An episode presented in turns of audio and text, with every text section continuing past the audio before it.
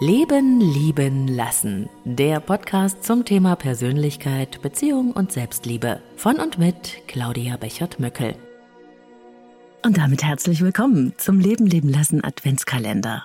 Bis zum 24. Dezember gibt's hier täglich neue Inspirationen und Impulse rund um Beziehung, Liebe und Partnerschaft. Für dich, dein Leben und deine Beziehungen. Und hier öffnet sich Türchen Nummer 10 für dich. Harmonisch, liebevoll und voller Freude. So wünschen wir uns unsere Paarbeziehungen. Um dann zu erleben, dass unser Idealbild der Partnerschaft von der Realität manchmal ganz schön weit entfernt sein kann. In jeder Beziehung oder Familie gibt es ja Themen, die einfach nur nerven. Es gibt Eigenarten und Verhaltensweisen, die uns an unseren Lieben stören, Situationen, die uns ärgerlich oder sogar richtig sauer machen. Es gibt so Themenbereiche, die einfach unangenehm sind und regelmäßig zu Streit führen. Du kennst es, oder? Soweit ist es auch ganz normal. Aber manchmal können wir solche Auseinandersetzungen einfach überhaupt nicht gebrauchen. Leider stört das diese unangenehmen Themen gar nicht. Sie platzen gerne einfach mal so mitten in unser Leben hinein, ob wir sie gerade haben wollen oder nicht. Vielleicht hast du das ja auch schon erlebt oder zumindest beobachtet. Ein Streit an der Supermarktkasse, eine nervenaufreibende Grundsatzdiskussion vor Freunden oder ein verletzender Streit vor den eigenen Kindern oder sonst irgendeine unangenehme Situation in der Öffentlichkeit. Peinlich, beschämend und manchmal auch beängstigend wirkt es auf unser Umfeld.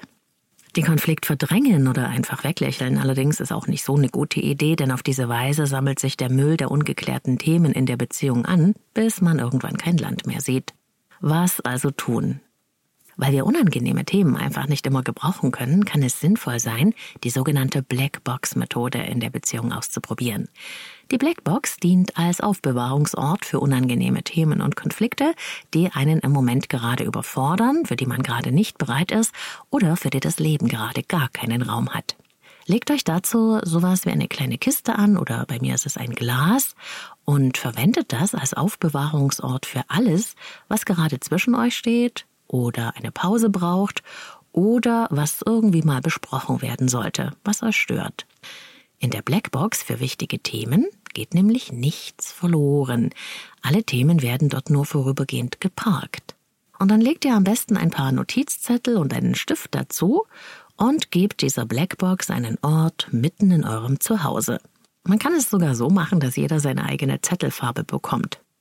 Und wenn du dann mal wieder merkst, dass eine Streiterei kein Ende nimmt oder dass du von einer Diskussion überfordert bist oder dass ihr gerade keine Lösung miteinander findet oder dass dich irgendwas stört, für das gerade nicht der richtige Platz ist, um es anzubringen, dann schreibe dein Thema oder dein Problem, das du mit deinem Partner hast, auf einen Zettel und wirf es in die Blackbox.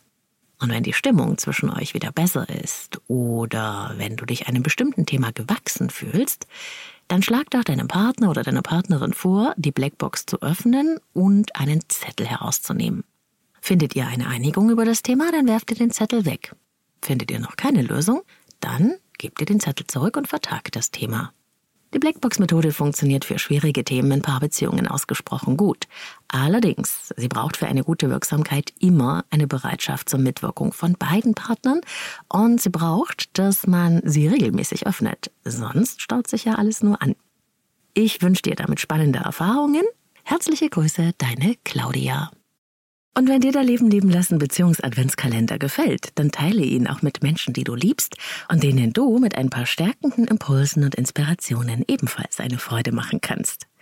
Besuche mich auch gerne auf Insta unter Leben leben lassen Podcast. Auch dort schauen wir täglich hinter die Türchen des Adventskalenders. Morgen öffnet sich das neue Türchen vom Leben leben lassen Adventskalender für dich. Ich hoffe, du bist dabei.